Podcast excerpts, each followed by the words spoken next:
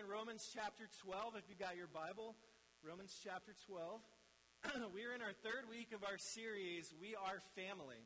And if you look back here, um, we've got this beautiful painting that we're going to be kind of unveiling our theme for the year, but we're starting with this idea of family. And we believe that as the church, as the body of Christ, that we are the family of God, that God has brought us together. And so we're going through this series trying to figure out exactly, specifically from Romans 12, what it means to be the family of God. What are characteristics of people who are part of God's family? And I know as well that for some of us this morning that that idea of family is kind of a loaded thing. And some of us may have come from great families where we felt support, we felt love, and, and things were just good, and we were able to grow up in a stable environment. But for a lot of us, that's probably not the case. Maybe you grew up in an environment that was difficult and that was hurtful. And so I know that for some of us here this morning that this idea of family may have some baggage with it. We certainly understand that. We know that families are made up of imperfect people, and this family is no different. We're going to make mistakes. We're going to get things wrong. We're not always going to have the right motives behind what we do. But thankfully, we are brought together by a God who is bigger than our mistakes, who's bigger than things that we mess up. And by His grace, He is going to accomplish what He wants to accomplish, even in the mess of us trying to figure out what it means for us to be family together. And uh, I think that we just have to be really careful and really faithful to be intentional about thinking more about each other than we think about ourselves.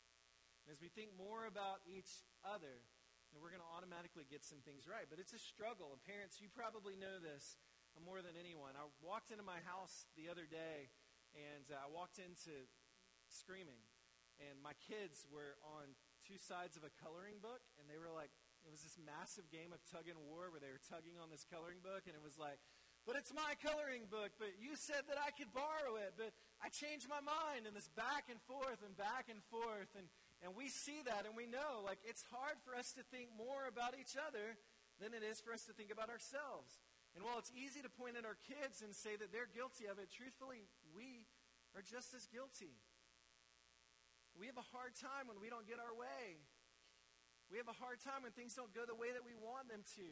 We get up in arms about this kind of stuff and we wonder, like, why can't that person just do things the way that I want them to do things? Why do they always have to go and do things their way? Why can't they be more like me? But truthfully, God has given us all different gifts and different personalities and different ways of approaching things. And if we all tried to do them in the same way, we'd miss the idea of what family should be like families look at each other and respect each other, their gifts, their personalities. So Paul's writing in Romans 12 to the church of Rome, and he looks at the church at Rome and sees, yes, this is one family, but it's one family of many different people with many different gifts and many different roles and many different responsibilities. And that's not a bad thing. In fact, it's a beautiful thing.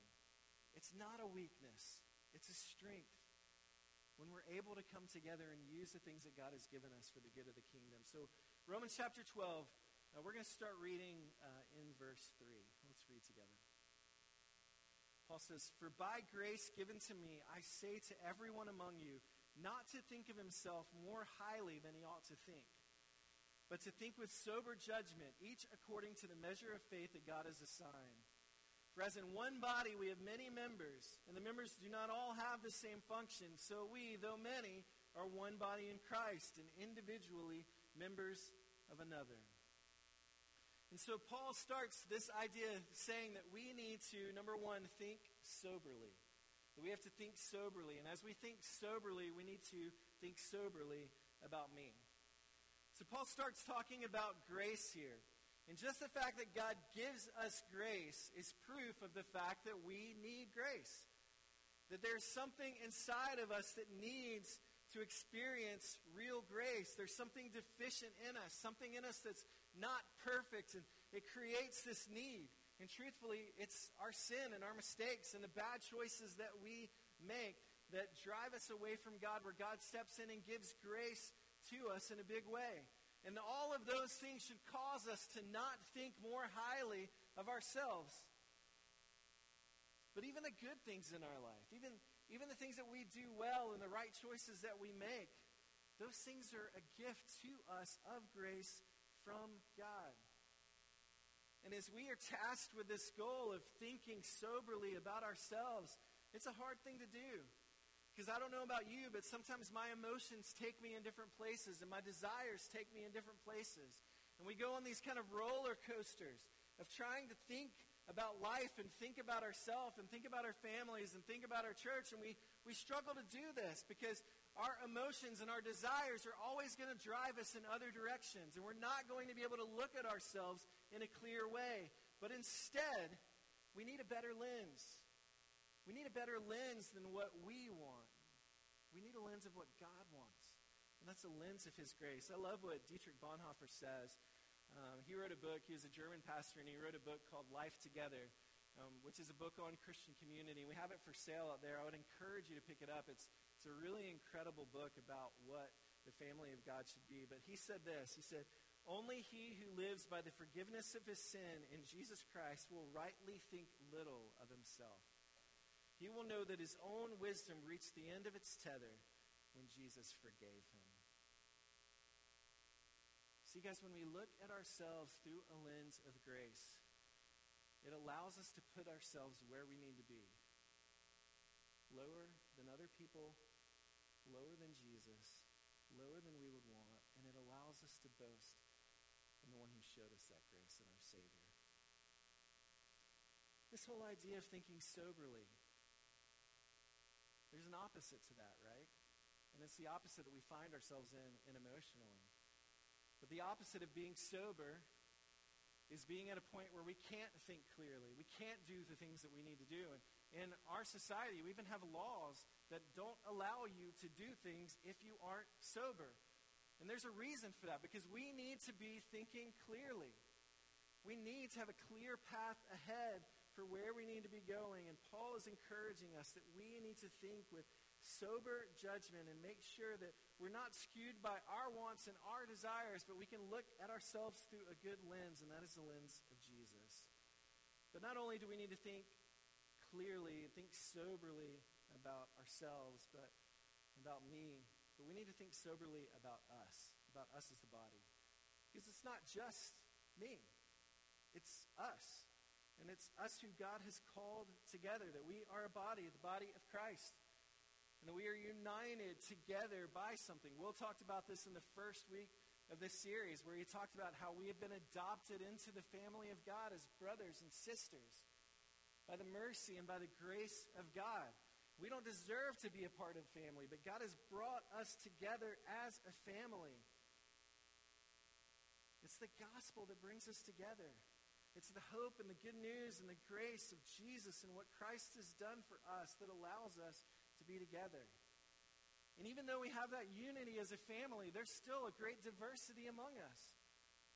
We are one family, but we're one family with many different gifts and many different personalities, many different functions and, and different roles. And we really do, even with that, belong together. That God designed us to be brothers and sisters together. It's not just when we want to come to church, not just when we feel like we can come to church, but we are the church. We are a part of this family.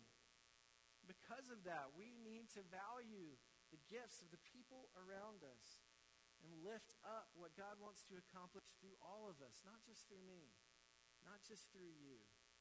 This past week, we did a personality profile with our staff, and we kind of looked at each other's personalities and and saw kind of where we fit within the team. And sometimes when you do those things, it's, it's always interesting and fascinating. Uh, and the fear is always that we're kind of all in the same quadrant. And thankfully, that's, that's not the case. God has given us a variety of personalities on our team because if we were all the same, we would be a terrible staff. We'd be a terrible team. We would all want to do the same thing. We'd constantly be running into each other. We would look at everything the same way. And we would miss what a team approach and seeing things from a variety of perspectives and doing things in a variety of different ways allow us to bring where you have a group of people who can function together really well and not be getting in each other's way, but be supporting each other and encouraging each other. And we're blessed with that as a church to have a, a staff team like that. Because we're different, we can function well together. And it's the same for us. If we think too highly of ourselves individually, then what it does is it devalues the people around us. How do we as a body value each other and encourage each other in the gifts that God has given us? I love what Paul says in 1 Corinthians chapter 12. He deals with this idea. Starting in verse 14, he says, For the body does not consist of one member, but of many. If the foot should say, Because I'm not a hand, I do not belong to the body, that would not make it any less a part of the body. And if the ear should say, Because I'm not an eye, I do not belong to the body, that would not make it any less a part of the body. If the whole body were an eye, where would be the sense of hearing? If the whole body were an ear, where would be the sense of smell?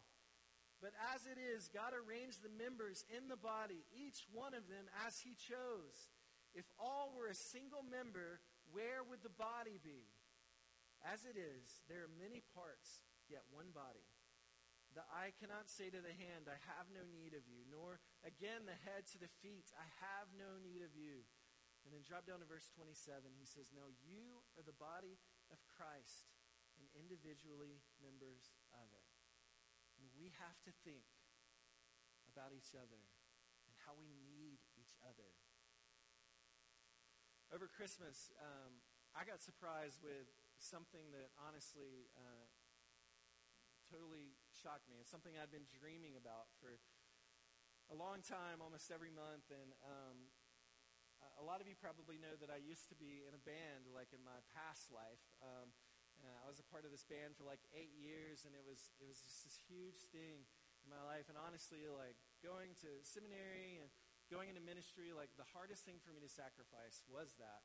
Um, and and so uh, I've been chatting with, with the guys in the group about what would it look like for us to get together sometime. And, and so somehow they conspired with my wife um, to get this like reunion thing together while we were back home. And I had no idea what was happening. One night, um, one night, Emily's parents volunteered to watch our girls and said, You guys just go enjoy yourself. And so I was like, Awesome, we get a date night. Like, this is wonderful. And Emily was like, I've got a great idea. Just go with it. Don't ask me any questions. And so I'm like, Okay, uh, this is great um, from someone who doesn't like surprises. So I was, I was pumped. Like, I was thrilled. I love surprises. She doesn't. So I was really excited. Um, but then, like, we made this, like, turn to a direction of town where there literally was, like, nothing to do. And I'm like, this is kind of odd. Like, where are we going? Then we turned into like this really dark neighborhood.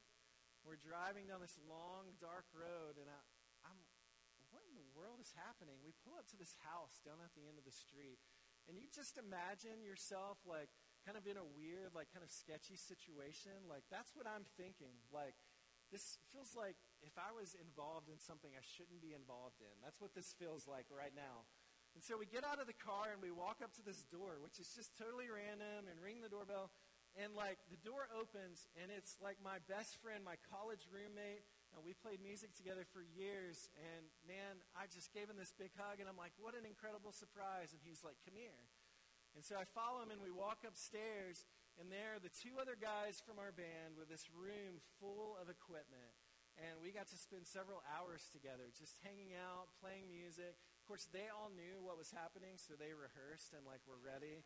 I had no idea and so I was the weakest link for sure. But, but it was this really beautiful thing, and we had not been in the same room together for 15 years.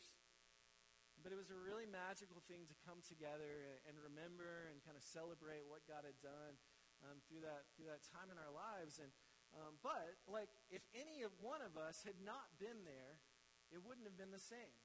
If our drummer, Tony, had decided, you know what, like, I'm just not going to go. Like, it's not my thing. We would have come together and it would have been great, and we maybe would have tried to play something, but it would have been bad and it would have been awkward. If he had decided to come and just sit and watch what was happening on the sidelines and be like, yeah, guys, that's great, like, things wouldn't have gone well. Like, we needed all of us with all the gifts that God had given us, with the parts that only we knew how to play on the team to make the good stuff happen.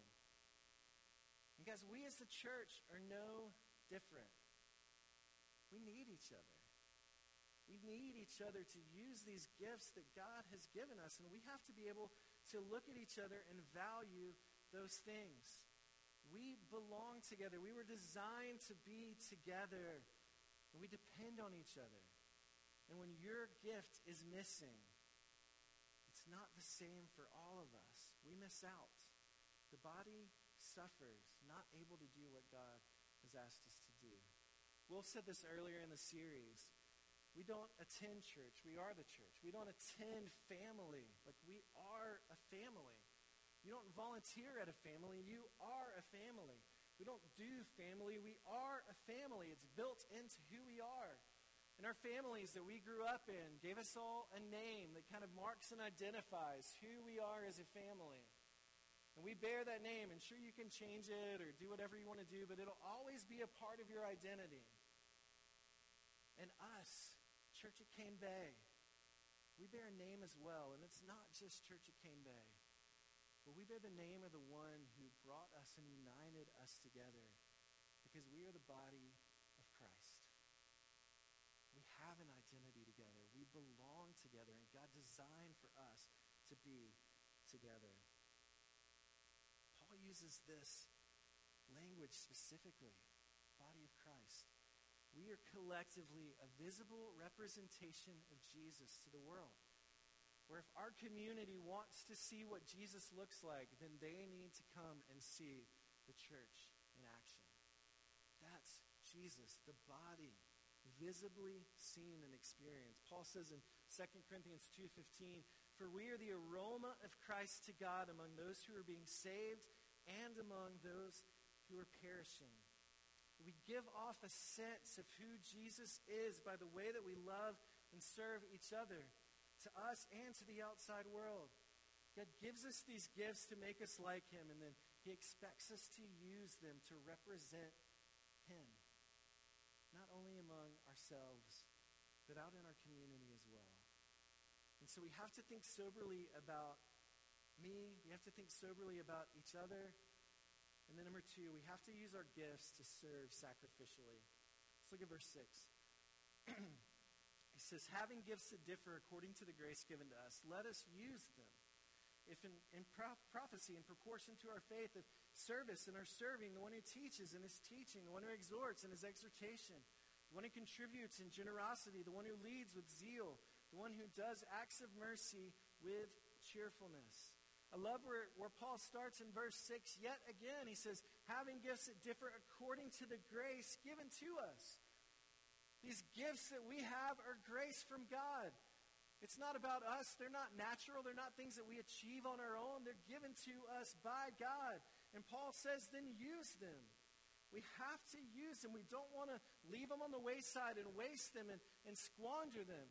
That would be saying we don't care. We're not grateful for what God has given us. We want to use these gifts that God has given us. And then he lists out kind of a list of what some of these gifts are. And it's not exhaustive. If you want to find more, you can look in 1 Corinthians chapter 12, where Paul gives us more. But all of these things he lists here prophecy, service, teaching, encouragement, generosity, leadership, mercy. But what's fascinating about what Paul says is that for each one, he doesn't just mention the gift, but he mentions the fact that we have to be using that gift. If our gift is service, then we need to serve. Our gift is teaching, then we need to teach. If our gift is encouragement, then we need to encourage. The point of it is action. We've got to use these things for God's glory and for our own growth. Here's a great example. Um, of what it looks like when a group of people use their gifts together. In the 1980 Olympic Games, and some of you uh, might remember this. I was one years old, one year old, so I don't remember it personally. But uh, in, in the 1980 Olympic Games, uh, the USSR team came into those Olympics having won out of the previous six Olympic Games, Winter Olympic Games. They won five out of the six uh, medal, gold medals for hockey. And, uh, and man, you have places that are like super into hockey that have these like incredible power teams like that, and that was USSR. And then you had the American team. Uh, I feel like I got some flack from the, the first crowd by saying, I mean, it's America. Like, hockey's not that big of a deal. Um, I don't know. I grew up in Mississippi, and now I live in South Carolina. Um, we actually did have a hockey team in Mississippi, and I loved going to the games. But historically, hockey's just not been as big of a deal for us as it is in other places. And, and proof, 1980 games were like big proof of that. Uh, like the team that they put together for the games that year, uh, only one of the, the people on the team actually played in the, in the last previous Olympic Games before. Most of them were college students. The team captain was a guy named Mike Eruzione. And Mike um, didn't even make the regular hockey team at Boston College. Like, he was on the B team. And this is the team captain uh, for the U.S. hockey team. And so they came together, but what Mike did understand was it's not about just having like one or two guys who are like stars who carry the whole thing, but we've got to figure out how to use our gifts and work together to achieve something better together than just having a couple of guys who do everything. And so they started working on that. Three days before the Olympic Games, there was an exhibition match between the U.S. and USSR. And sadly, the U.S. got demolished 10 to 3. And so they're walking into the Olympic Games kind of beat up already. And they were uh, ranked seventh. And the USSR was ranked number one, of course. And, but they started using their gifts and they started working together in a real way. And, and the, as the progression went and they, they, they were playing through, they, they kept winning because they were working together because they knew how to use each other's strengths in such a way to do something really well um, together as a team. And so they came to the moment where they were playing USSR, and it wasn't even like the it wasn't even the medal match, um, but it was the match before that. But but it was still like the big deal, U.S. versus the USSR, and it's this big game. They'd already been beat by this team in a big way, and and as they were playing, like they were doing really well, and they were holding up and eventually, like, they actually moved into the lead in this game. And we look back on this game and call this this epic moment the miracle on ice. And I've got a, a clip of the last minute of the game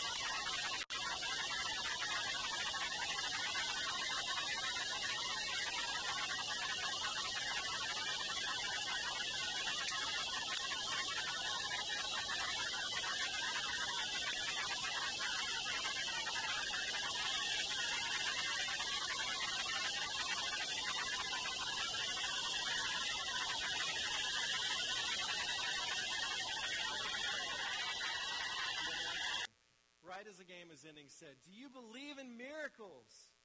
Like watching this team achieve something that nobody thought would be possible. It's just an incredible moment. And I have to believe, what if our community could look in on our church and say, Do you believe in miracles? And it could happen if we, like a team, worked together what God has called us to do in such a big way. We all have gifts that God has given us to use as a body for the sake of, of this church and for our community. And not using our gifts hurts this mission that God has given us. Using them allows incredible things to happen. Listen, guys, the gospel doesn't produce spectators, it produces teammates produces people who work together for the good of something, a goal, and a mission, who don't just watch the mission, but they do the mission together. The gospel doesn't just produce friends, it produces family who are bought into what God wants and they're willing to do whatever they have to do so that God gets what he wants, all using their gifts and all working together.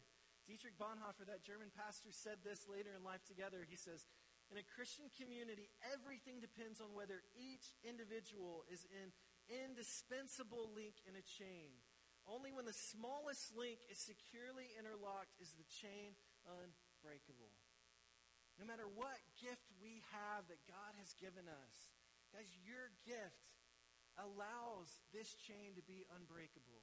Your gift allows for great ministry and the proclamation of the gospel to happen here at our church. And not using our gifts says that we think more about us than we think about that. Thinks it says that, you know, it, it's going to take too much work or too much effort. I just don't have the energy to put into that. Or it's going to take up too much time on my calendar and I just can't make it happen. Like, I've got all this stuff going on and, and that's just going on the back burner. Or it says that, you know what, if I do that, then somebody's going to see me doing that, makes me uncomfortable. Problem with all those things are we're thinking about me. God doesn't call us to think about me. As a body of Christ, we have to think more about we than me. I know that's bad grammar. I was an English major. But the principle is true.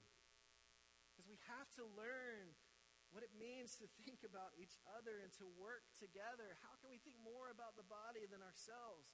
This is what families do. Parents, you do this every single day. You sacrifice what you want for the good of your kids.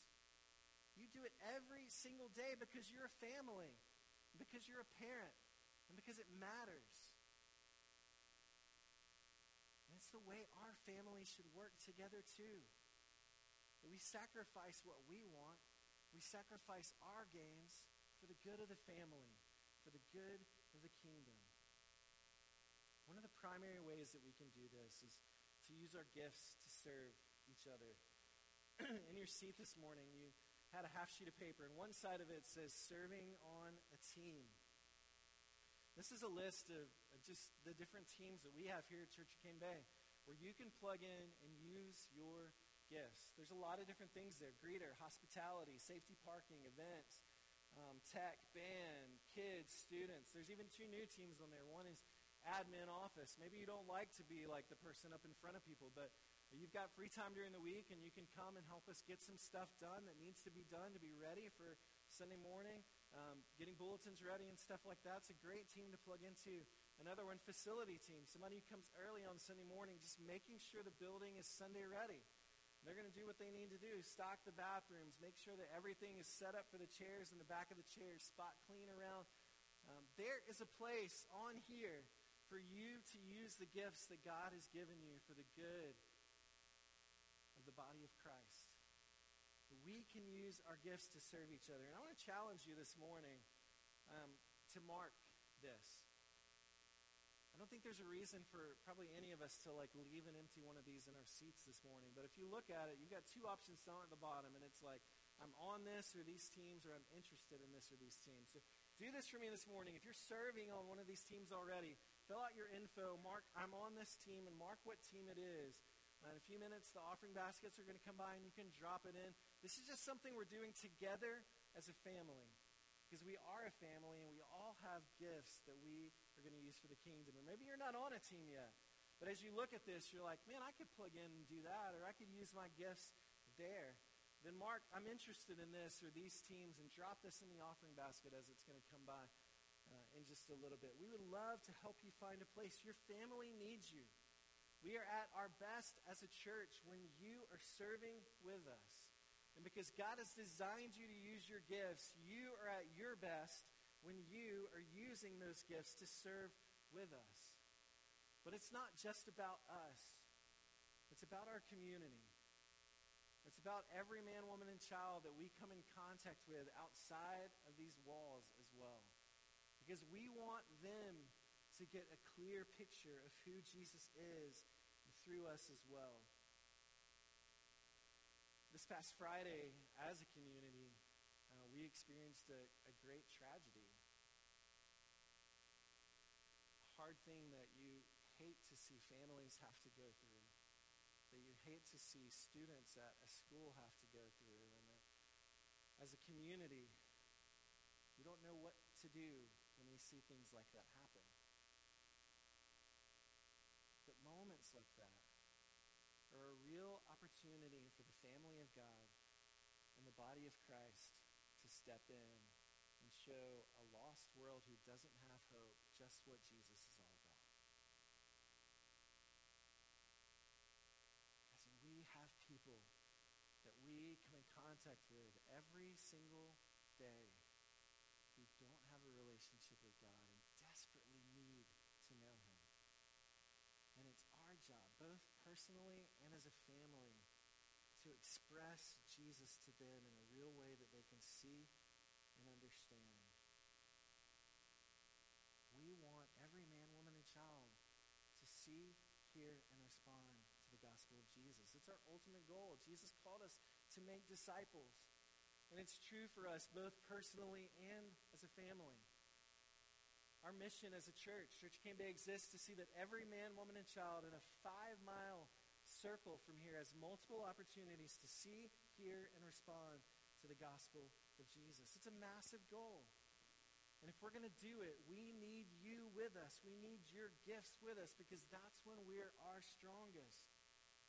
It's why we do these things called missional communities that Charles talked about earlier. It's why we're starting today a brand new semester of missional communities so that we, as the body of Christ, can use the gifts that God has given us to express Jesus to people outside these walls. And it is so vitally important, so much more important than even what we do here on a Sunday morning or, or serving on a team here. Expressing the hope of Jesus to our community matters in such a big way because it is the thing that Christ has called us to more than anything else. On the back of that sheet, you'll see a list of different missional communities. Charles mentioned some of them uh, earlier to you guys. We've got groups in all the schools. We have a new group who's reaching out just to students in our community this semester. We have a group that serves Berkeley County DSS. That's one of the hardest and darkest places in our community. Those folks have to deal with things that you possibly couldn't even imagine happen on a daily basis. And we have an opportunity to express the light of Jesus in the midst of that darkness. It's an incredible place to plug in and serve and use the gifts that God has given you. All of these are great. So I want to encourage you in the same way, just as you did with the teams, and probably more important than the teams, is we want to see you connected in a community where you can use your gifts so that you can make the gospel of Jesus known in our. So if you're already in one of these missional communities, you can mark at the bottom, I'm in this missional community, and mark what it is. But if you're interested and you're not a part of one yet and you want to plug in and you want to find out more info, just mark, I'm interested in this missional community and check it off. And what will happen is one of our leaders will follow up with you and give you info on how you can be a part and how you can be connected and what God is doing through that family and through that community. We would love to get you connected. I love seeing in our missional communities people get to use the gifts that God has given them in a real and in a tangible way. I love seeing it happen. Emily and I started a, a new missional community that is focused on foster care in our community this past semester. And we're going after two things. One is we want to encourage and support foster families that are already there with the hope of Jesus.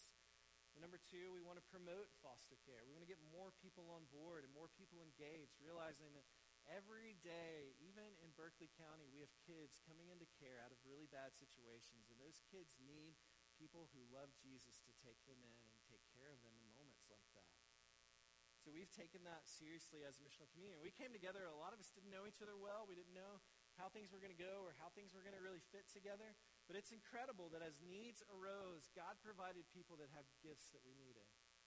And we didn't know, we had to figure out how to reach out to to foster families, and we didn't have a way to really do that. But God gifted us with somebody in our missional community uh, who was really good with spreadsheets and databases and building a survey. And because of that, we got to build relationships with tons of foster families in our community because God provided someone who had a gift to help us get there. For events that we, we were doing, uh, we needed to reach out to c- people in the community to say, hey, can you help? Can you come alongside us? And we had somebody in our missional community who believed it was their gift to like cold call people and say, we're doing this and we need you to do it with us. Like, praise the Lord. God provides. We had somebody gifted with art who could sit down with kids at an event we did and paint their face, having conversations with them and sharing the hope of Jesus with them. God provides when we are able to use the gifts that He's given us. And all of our missional communities are that way. Our missional community that does ESL ministry on Thursday nights down in Goose Creek has been blessed with Spanish speakers and people who, who know ESL and know how to step in and be a part of what, what God is doing there. And that's huge. God provides people with those kinds of gifts. Our uh, DSS group is now led by new foster parents who are already in the system and, and know what those caseworkers struggle through. God provides gifts and needs as we are willing to follow Him in obedience in a real way. So, as we finish up today, I, I want us to do two things. And the first thing is that I think we just need to admit to God and admit to ourselves, and that's probably the harder part, that God has given us gifts to use. that we all have gifts, that every single one of us has been gifted by God with something that we can use for the kingdom. And so this morning, I want to challenge you, and I'm going to ask you to do something with me. That if God has given you a gift, and He has, then I'm going to ask you to stand with me right now so that we can acknowledge and admit to ourselves that we have a gift that God has given us. There should be none of you sitting down. We should all be standing because God doesn't create people and not gift them. God has given us all gifts to use for the kingdom. Now, a lot of you are probably asking a really valid question. You're, you're saying, okay, so I believe that God has given me a gift, but I have no clue what it is.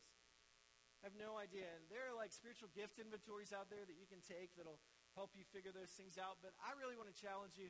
The best way that I think you can figure out how God has gifted you is just to plug in and start serving somewhere plug into a missional community, plug into a service team, and allow God to do what God does because God is going to allow you to use that gift in a real way. And you're going to begin to see that, and people are going to encourage you and say, Man, God did this through you, and that's incredible. That's how you are going to best determine and figure out, like, what are the gifts that God has given me to use for the kingdom in a big way. But here we are body of Christ, that God is gifted with gifts, and we're all standing, whether we wanted to or not, like acknowledging that and admitting that to ourselves. But we can't just stop at standing. We have to keep going by serving. And so, my challenge for you this morning is not to stay in this, yeah, God's given me a gift, but to ask yourself, where can I use it? Where can I allow God to use me in a way that makes a difference? In this body, the community. It's full of people that need to know and experience the hope of Jesus. So let's commit to doing that together. Would love it for every single one of us to fill this out, whether we're on a team, not, in an MC, not. Like we want to help you get connected into a place where you can begin to do what God has designed you to do. Because it's bigger than a career, bigger than a hobby, it's bigger than anything you can imagine. This is how God made you and what God made you for a mission. That every man, woman, and child that you come across in your life would have an opportunity to respond to the hope of Jesus. You have a gift for that And we want to be obedient to God to use it. So I want to challenge you. In just a minute, the offering baskets are going to come by. Fill this out, drop this in. Let us help you get connected into a place where you can use those gifts. Hear me, only you can do what you do. Only you can. There's no one else who has been gifted by God like you. And if you don't use your gifts, we all miss out. Missional communities miss out to hear. We need ears to help us go.